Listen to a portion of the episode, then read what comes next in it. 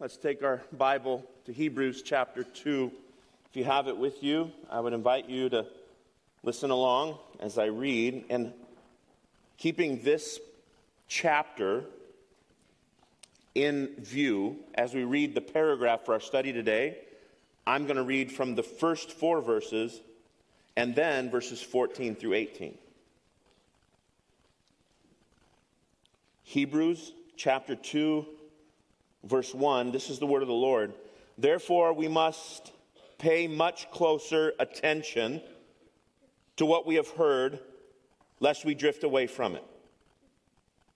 For since the message declared by angels proved to be reliable, and therefore every transgression or disobedience received a just retribution, how shall we escape if we neglect such a great salvation? It was declared at first by the Lord, it was attested to us by those who heard, while God also bore witness by signs and wonders, various miracles and gifts of the Holy Spirit distributed according to his will. And verse 14 Since therefore the children share in flesh and blood, he himself likewise partook of the same thing, that through death he might destroy the one who has the power of death, that is, the devil, and deliver all those who, through fear of death, were subject to lifelong slavery. For surely it is not angels that he helps, but he helps the offspring of Abraham. Therefore, he had to be made like his brothers in every respect, so that he might become a merciful and faithful high priest in the service of God to make propitiation for the sins of the people. For because he himself has suffered when tempted, he is able to help those who are being tempted. May the Lord add blessing to the reading of his word. You can be seated. Children who are interested and families who choose to do, you can head off to Children's Church.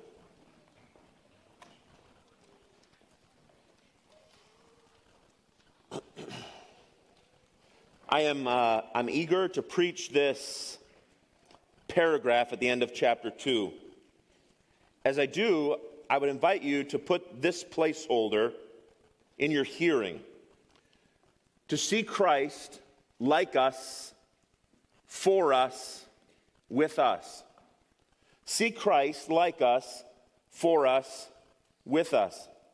Christ alone is our helper because he is like us, for us, and with us. It might sound, as we read this chapter, like the warning coming from the author is don't go back into angel worship. It might sound like that. He talks a lot about angels for almost two chapters. We've been discussing the value, the worth of Christ over that of angels. But in fact, as I said when I preached from chapter 2, verse 1 through 4 a month ago, I want to remind you that when he refers to angels, he's not warning us not to go back to the worship of angels, but rather to not return to the message that was first delivered by angels, that is, the law. So he's warning them don't go back into the Mosaic law keeping, but rather hear the good news first delivered by the Lord. Don't go back into transgression retribution economy, but rather be invited into the good news of Jesus Christ.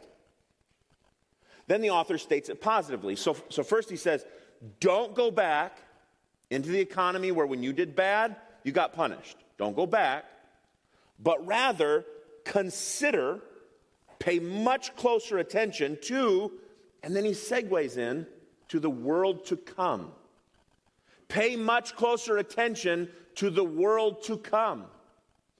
This, this is imperative, in my opinion, that all of our Christian joys, all of our Christian perseverance receives a sort of a buttress, a, a, a fortification in thinking about what is coming for us.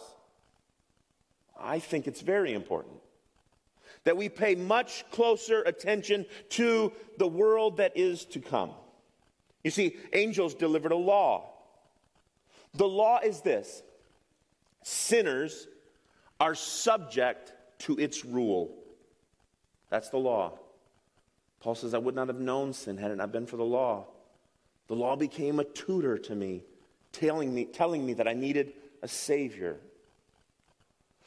The message from angels is that sinners are subject to the rule and standard of righteousness. And then there's a good news that the Lord delivered to us, and that is that all of his children will someday again rule the world. So don't go back into the message of being ruled by the law, but rather look forward to the world to come of which you will be rulers. The question then for us today is what causes our rule to be made bankrupt? As I preach to the children of God, mostly, not entirely, but as I speak to the children of God, what is it that takes the legs out from our ruling this world as it is now? The answer is sin. It is both the sin in us and the sin that has subjected this world to futility unwillingly. That's from Romans 9 sin. The very thing we are made to do, we are currently incapable of doing in our own impairment with sin and in the sin that infects this creation.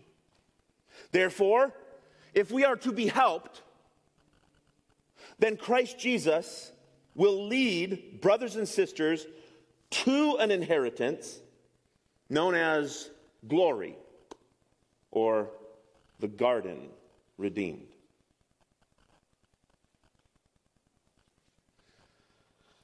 In Christ, we, the people of God, inherit the world. Listen to Galatians 6, just quickly. I, the reason I want to say this in the introduction is because all that is promised to us must first be understood in order to be appreciated. If we are to see Christ as our good help, then we should understand what we need. What we need is to be restored to the very function for which we were created. Function. Listen to Galatians 6 14. Far be it from me to boast except in the cross of the Lord Jesus Christ, by which the world has been crucified to me hmm. the world has been made as though dead to me by Christ. For, listen, neither circumcision counts for anything nor uncircumcision, but new creation. As for all who walk by this rule, peace and mercy be upon them, the Israel of God. This future rule or inheritance. Is that which I made passionate plea for, plea for last week? I would, I would invite you again. Don't sell your birthright for porridge. Our inheritance of things to come is certain and amazing. As you sit here today, you cannot yet see. But can you see? You, you cannot yet see all the things that seem so feral subject to Jesus Christ. But can you see Christ?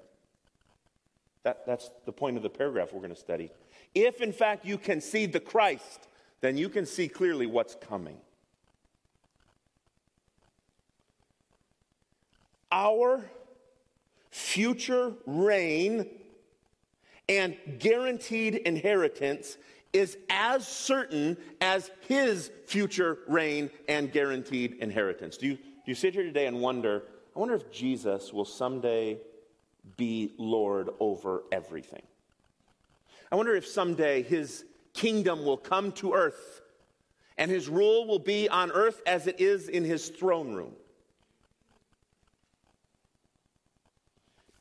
I hope that you say, I don't wonder that. I'm convinced. I would invite you then, as we are called children of God and brothers and sisters with the Son of Man, Jesus Christ, I would invite you then not only to have no doubts about his future reign and rule, I would invite you to have no doubts about our future reign and rule. Adam and Eve, placed in the garden, subjugate it, rule over it, order it, steward it. Worship me by the way you tend to it.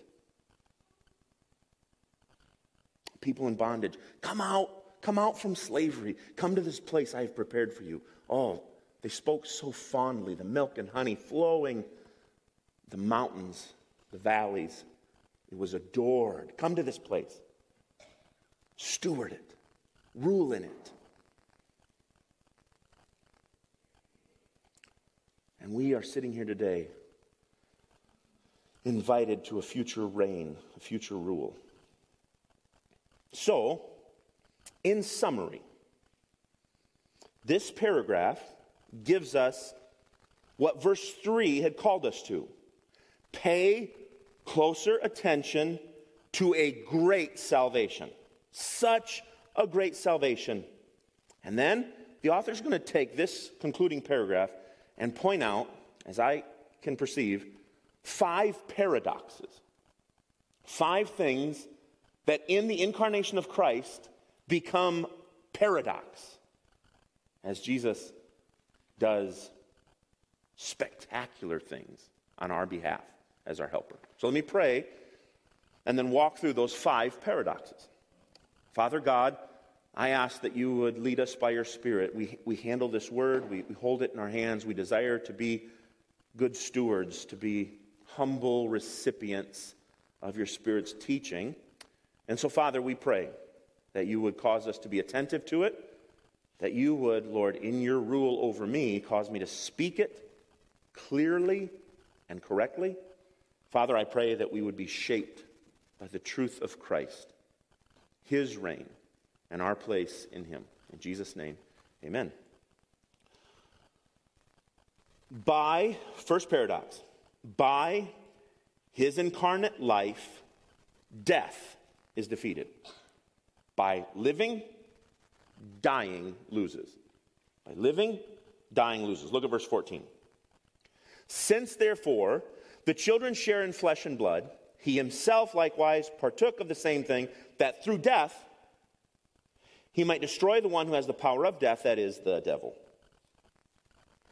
Because we are living in flesh and blood, he, our helper, our Messiah, partook of that same thing, so that by his dying, so he lives first, so that he may die, he would destroy the one who has the power of death, that is, the devil.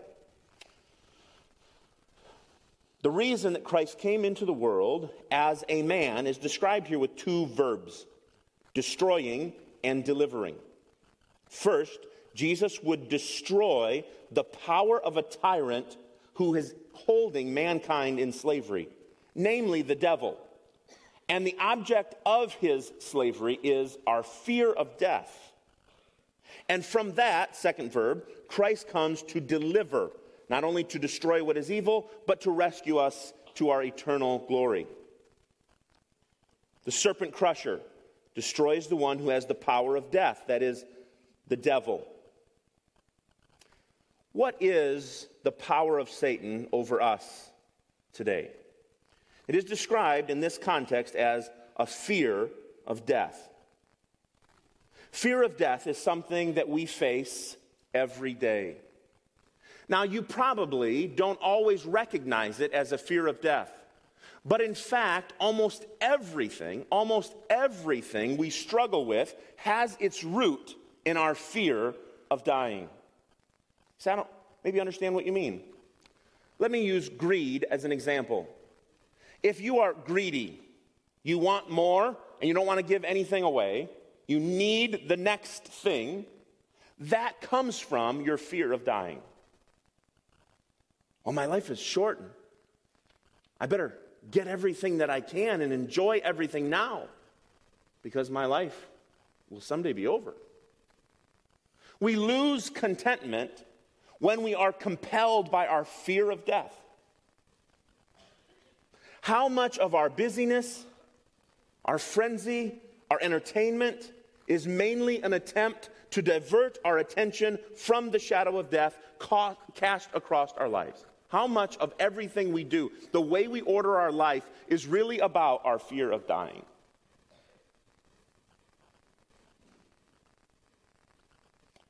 Death is not merely an event that awaits us, it is a power that rules us. It is described here as sort of like the taskmasters in Egypt. Sure, Pharaoh was the one that ordered the taskmaster, but if you were to ask a Jewish slave in Egypt, what is your daily problem? He would say, the taskmaster. Well, who orders the taskmaster? Well, Pharaoh. And I would, I would use that to illustrate what is your daily trouble? Death. And who orders your trouble? The devil. Death is not merely an event that awaits us, but a power that rules us. Tom Schreiner writes this quote Death tarnishes all of our achievements and denies our souls peace and contentment.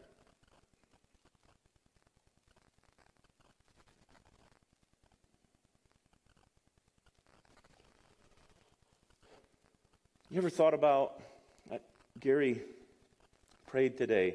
He prayed for our country, which is biblically based. He prayed for my marriage, which is biblically based. So you were driven by Scripture to pray for those two things. And I thought about that as I prayed with you. I thought, how much of those two things are ruined in my perception because I'm afraid of dying? I'm afraid of dying, therefore, oh, I really deserve a better country. Can't it just be better? Why, why do things have to be so broken? Why does sin have to get in the way of what I could be enjoying in my community? My marriage. Why do, I'm going to flip that question. Why does my wife have to put up with all these annoying imperfections? I'm, I'm not a really pleasing spouse. I've got so many negative idiosyncrasies, so many weird things. Oh. Why should she have to put up with that? She only gets so long to live. Doesn't she deserve something more enjoyable? The question is absolutely, but that's only stated in the context of fearing death. Because this light momentary affliction that she lives with is not worthy to be compared with the glory that is to come. So when I turn my attention away from she's not going to live forever, and this is not a great blessing. So then she'll just die. Death reigns. But instead, we say, He's leading sons to glory. This, this is not your, your best life now. This is not. I remember once, if I could just quickly give an illustration, I was sitting in a locker room. One of our boys had gotten in trouble for drinking. He had, he had he was drinking alcohol. And so he was suspended. I think he was a five game suspension for drinking alcohol. And I remember his dad wanted to address the team, which I don't think is a great idea. I mean, he's got some other things he needs to probably deal with, but he wanted to come in and address the team. And so we said, okay, okay, okay. So he came in and he wanted to address the team. And I remember specifically him saying, this is almost 20 years ago. And I remember specifically him saying, boys, these are the best years of your life. Don't ruin them by being foolish. And I went, It's not true. And, and, and we can broaden it, and we can broaden it more. And as we sit here in this room, we broaden it all the way to glory. The wage of our sin is death, friends. The wage of our sin is death. We are dying Sin is not just something that we do. Listen closely. Sin is a categorical distinction. Sin isn't something we do less of or more of. You, you, you, might, you might think of your sin in terms of economic pluses and minuses. A bear market or a bull market, you might think of sin that way. It's not that way at all. It's categorical. You're either sinner or you're holy. So it, the term sinner is meant to distinguish us from God who is holy. And Jesus was promised in Genesis 3:15 to be the one who would crush death on our behalf. So the first oxymoron is that by his flesh and blood living, he crushes death. Okay? Second paradox. Second paradox is this. Slaves are free. Slaves are free. Second purpose of Jesus coming. Remember, the first one is to defeat, second one is to deliver. That's in verse 15. Let's look. And, so we're continuing the thought, deliver all those who through fear of death were subject to lifelong slavery. All those who through fear of death are subject to lifelong slavery. The second purpose of Jesus becoming human being is explained here. He becomes a man to dethrone the devil, he becomes a man to deliver those who are slaves. Josh shared with us two weeks ago from the cross references, if you want to look back up to verse 6. So it has been testified what is man that you're mindful of him, or the Son of Man that you care for him? He made him to be a little lower than the angels. You have crowned him with glory and honor, putting everything in subjection under his feet. This is a quote from Psalm 8. It proclaims that human beings are made to rule creation. Listen as I read from Psalm 8, verse 4. What is man that you're mindful of him? That's the cross reference the author uses. What is man that you're mindful of him? The Son of Man that you care for him. You have made him a little lower than the heavenly beings and crowned him with glory and honor. You have given him dominion over the works of your hand and put all things under his feet. Instead of our created purpose to rule, in sin, we are being ruled over. Sin means God's image bearers. Um, if I may, if I may invoke memory, do you recall? Uh, I don't know how long ago, quite a while. We talked about what does it mean that we are created in the image of God. Being created in the image of God does not mean that God has ten fingers and toes, and God has a nose and eyes and a receding hairline. That is not what God looks like. But in fact, being created in the image of God means that we have a vocational likeness with Him. We are created to operate in similar function that is, authority and rule. But in sin, we forfeit that identity. Sin means that humans do not reign, but are reigned over by this foreign power, death. That reign over us is obvious in our fearing. Do you feel like you're fearing right now? Right now, do you feel afraid?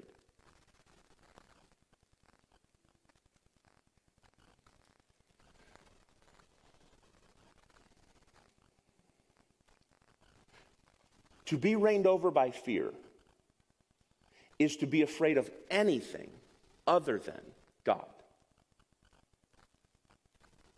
Simply put, I, I don't, I'm not taking any medication for my fear. I don't feel like it's a problem. If you are afraid of anything other than God, you have a fear problem. Phillips wrote this quote in every moment of happiness, death is a dark shadow, reminding us that our joy will be short lived. We are in bondage, slavery to fear of death. However, Jesus is bringing many sons to glory. So, to restore the rule of man over creation, death must be defeated. And who will defeat such a death? Well, the answer is the true human being. I could invite you just one more time. I, I know I've said this before. I would invite you one more time to not perceive any of us as human beings. None of us as human beings. That's appropriate face. None of us as human beings. I would invite you to perceive all of us in Christ as human becoming. But that we would confess there has only ever been one flesh and blood who is not moving toward perfection, but had already arrived at perfection, is therefore being human. And that is Jesus. The true human being must help us if we are to be brought from this slavery to glory. Hence, Jesus had to become human to destroy death. In becoming human, it was obvious he had power over creation, wasn't it?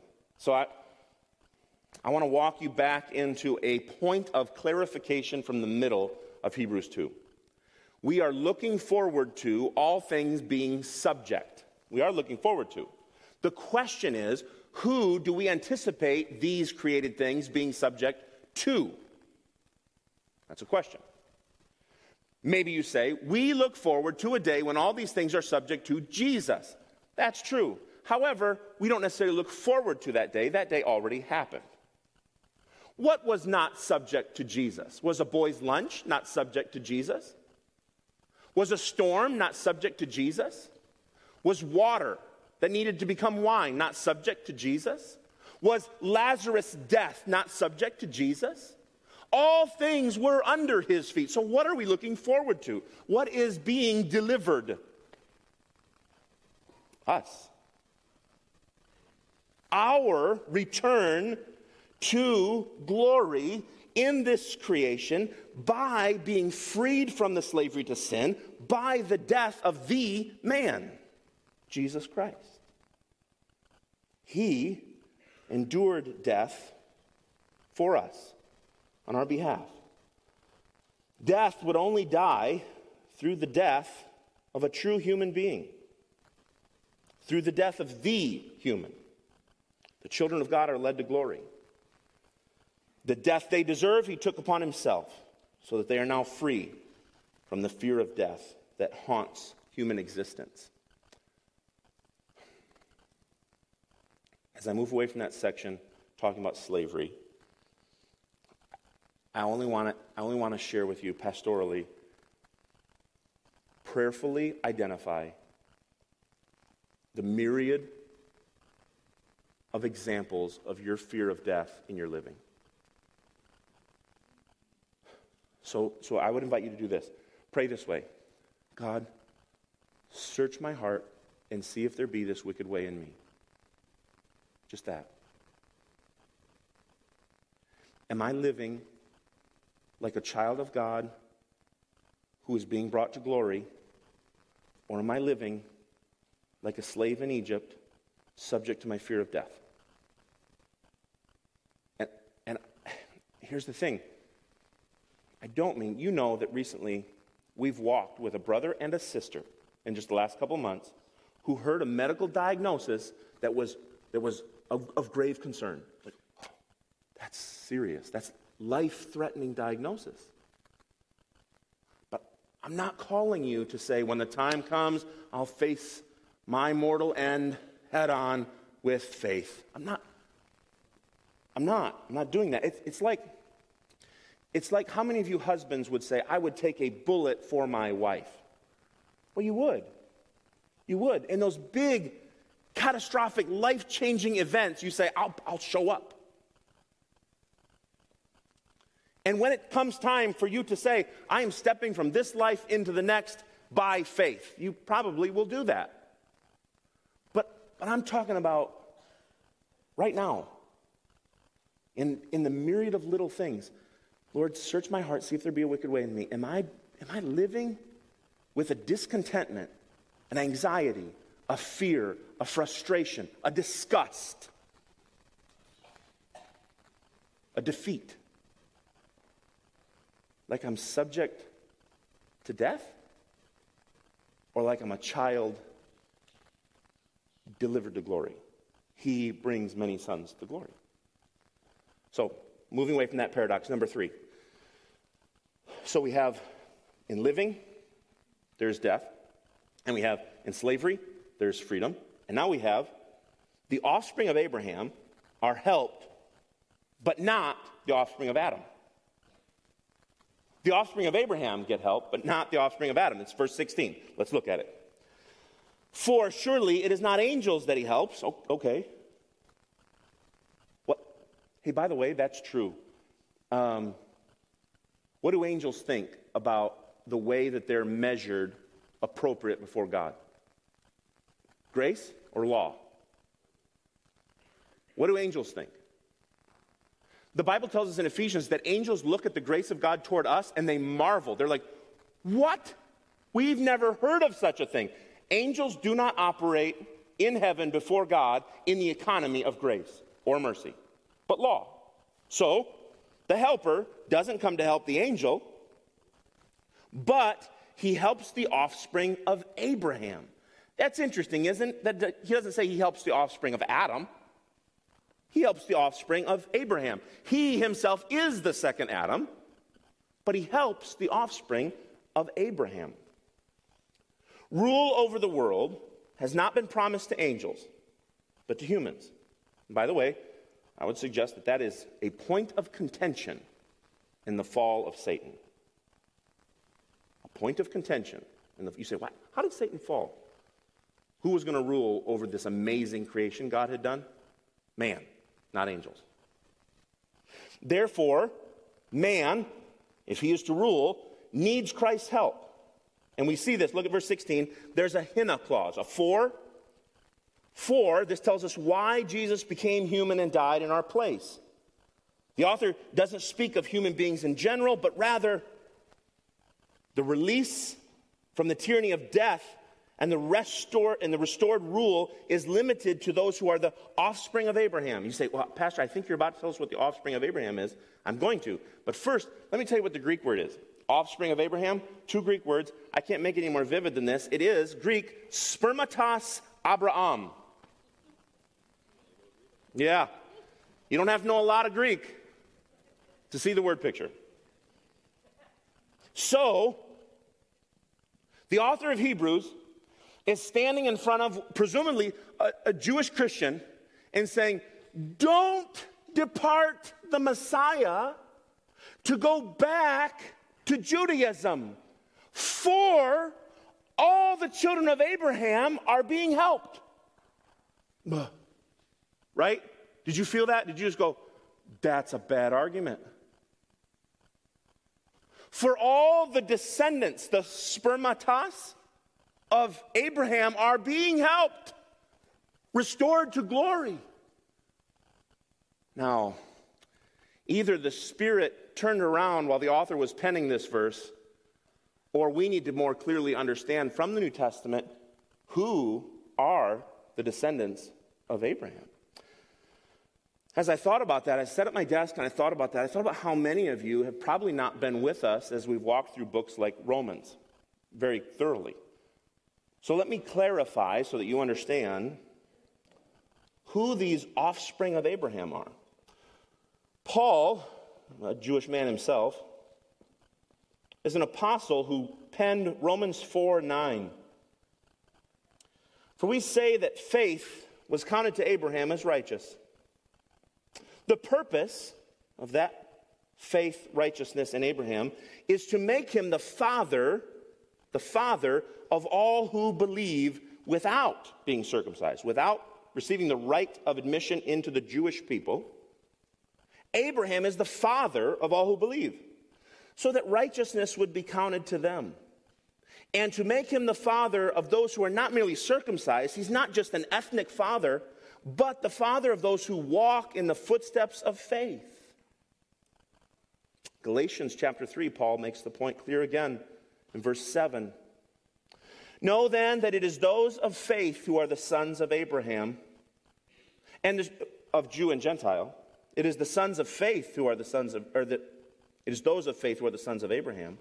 And the scripture, foreseeing that God would justify the Gentiles by faith, preached the gospel beforehand to Abraham, saying, In you shall the nations be blessed.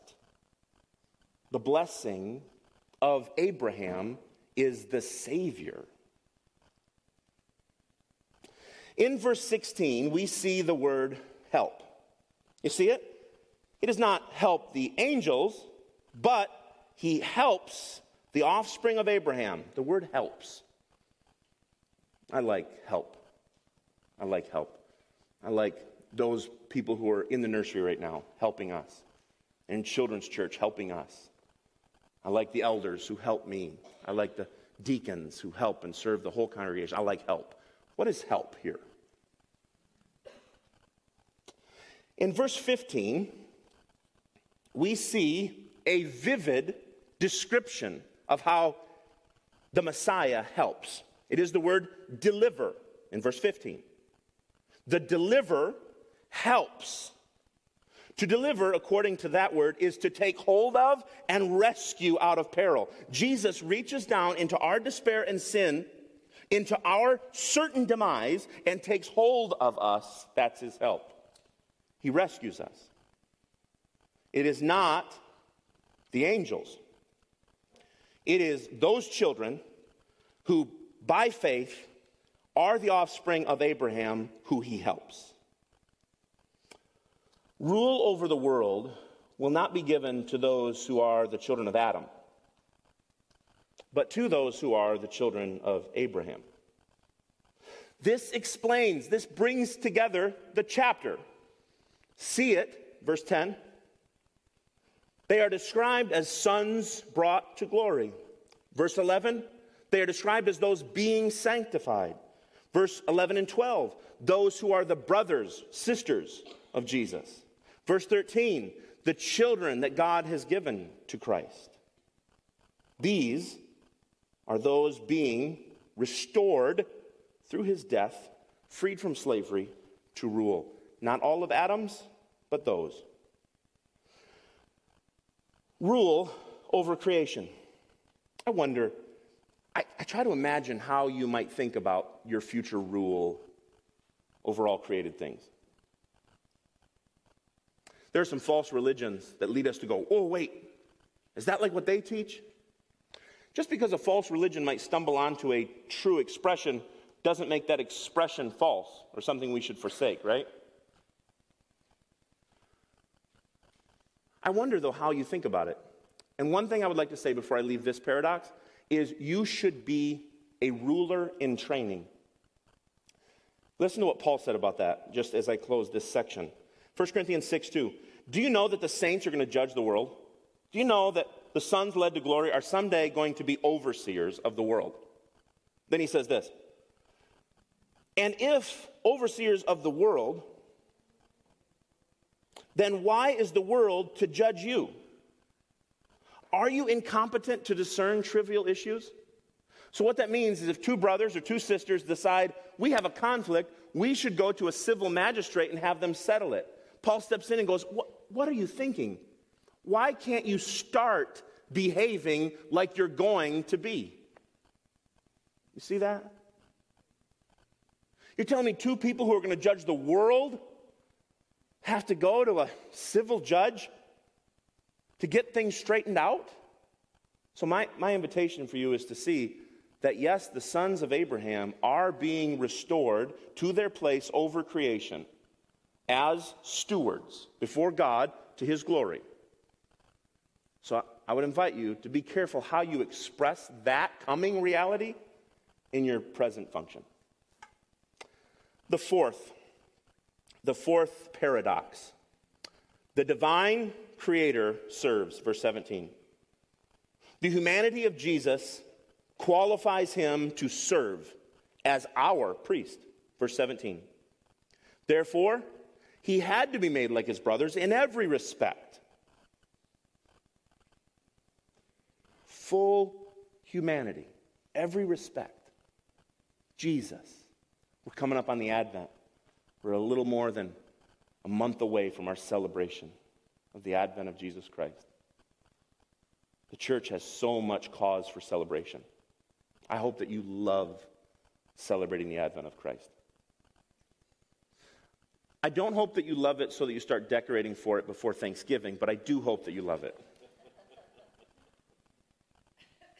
made like us in every respect, so that he might become a merciful and faithful high priest in the service of God. This is the first of 17 references to a high priest in the book of Hebrews. The first of 17 references to a high priest. Hebrews makes it clear that Jesus is a different type of high priest. Hebrews chapter 7, we're going to hear that he's a high priest after the order of Melchizedek. Ooh, that's going to be impressive. And we learn from what we know here in the whole book of Hebrews and what we read in the good news of Jesus Christ that he is not only a high priest different than other high priests, he's a high priest who is not only the priest, but the sacrifice. That's extraordinary priesthood. No priest in the Old Testament ever imagined that he would be called upon to be both the priest and the sacrifice. In offering himself this way, though, Jesus, the Christ, made propitiation for the sins of the people. Propitiation. In verse 17, the high priest, made like us, goes in our place, puts death to death, and therefore made propitiation. Propitiation means to extinguish wrath, to propitiate to extinguish wrath. Do you realize that here in verse 17, we are finally told what we probably already knew why it would be appropriate for some to fear death every day? We're finally told in verse 17 why it's completely appropriate for some to live in the dread of dying all the time. Because ours is a God who is just and angry and hates sinners. Therefore, if you stand apart from the atonement of Christ as an object of God's wrath, as an object of God's wrath, you should fear death. I, I, I put a note, Leviticus 10. Maybe you know what Leviticus 10 is. In Leviticus 10, the priests offer strange fire in their worship, and God strikes them dead.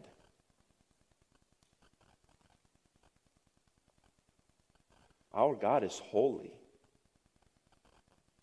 His, his righteousness cannot be suspended. Therefore, his wrath is a real and present danger to those apart from Christ. And so, fear of death is appropriate. But you see, in stating it that way, in stating that way, like your, your neighbor, if I may proverbially pro, make a proverbial reference to your neighbor, your neighbor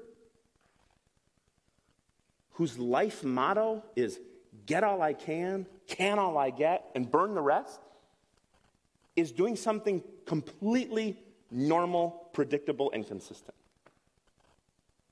Through the fear of death.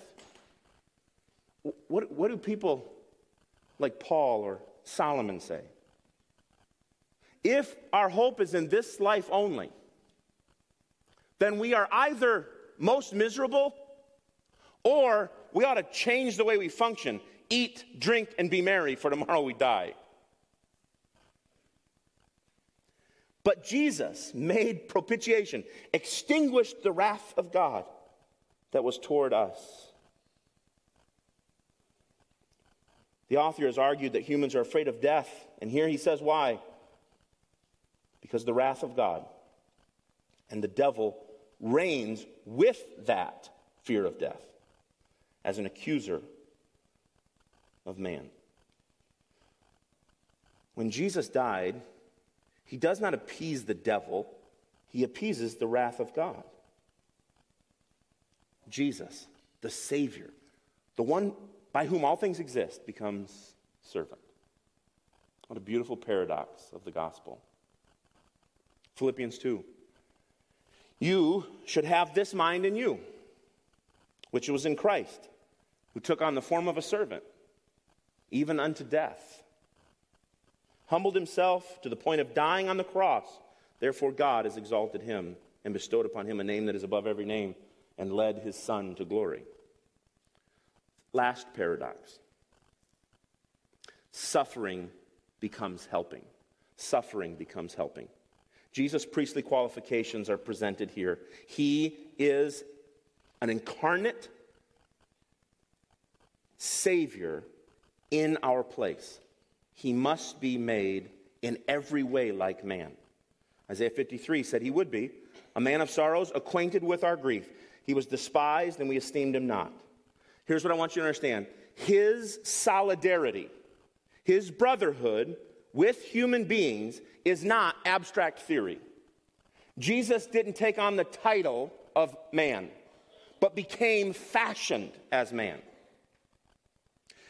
Hughes says Jesus' resistance of all temptation demonstrates that he knows the full force of temptation in a manner that we, who have not withstood it to the end, cannot understand. Here's what I mean. When we talk about him being with us, knowing our suffering, I want you to understand that in that sense, he is more human than we will ever be. What happens to us when we face temptation? What happens to us when we face temptation? Very often we succumb to it. Sometimes we resist it. Sometimes we're protected from it. Jesus never succumbed to temptation, and Jesus never had to have temptation delivered from him. He was more acquainted with the human inadequacies in, in the presence of sin than we'll ever be. He's not only man, he's in fact more human, more acquainted with our infirmity than we will ever be. So the help in verse 18 because he himself has suffered when tempted, further than we will be further suffering down the road than we would ever go. He is able to help those who are being tempted because he suffered. The suffering here, and therefore the help, in this context, must have atonement in view. So, in the vein of his suffering unto death, let's think about the Garden of Gethsemane. We see an extraordinary suffering under the weight of sin in the Garden of Gethsemane. Temptation. Temptation of the divine to face death. And not just any death, the divine punishment of the Father on the Son.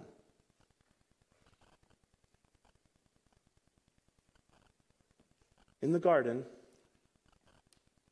Jesus was faced with a temptation that has no parallel, no match. And if you've read the good news of our Jesus, you know how the temptation went. He said, In humanity, if there's any way, let this pass.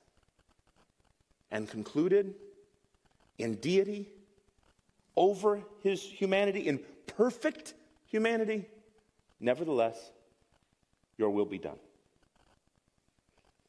Because he himself suffered when tempted, he is able to help those who are being tempted. Because he did face the full assault of temptation without succumbing, he then is our helper, and there is no other.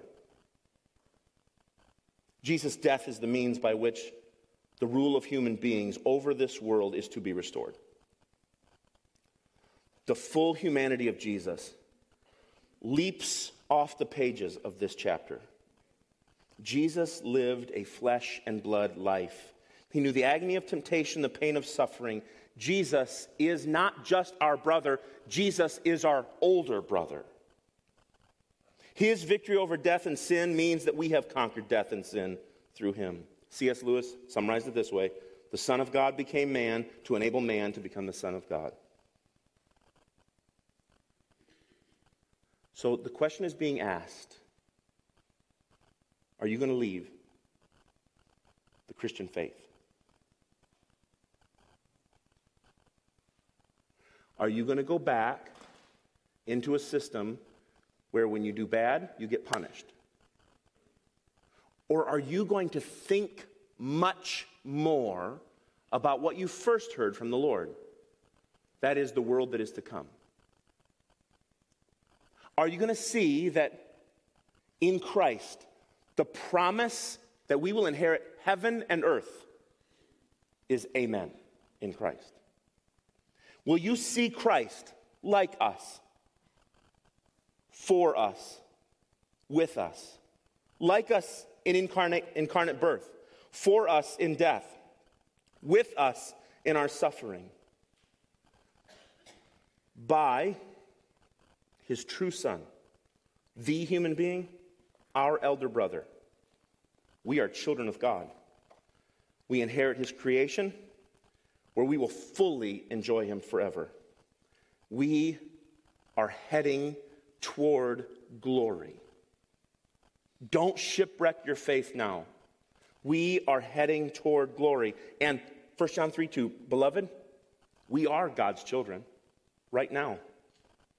What we will be has not yet appeared. What it means to be the child of God hasn't fully been experienced.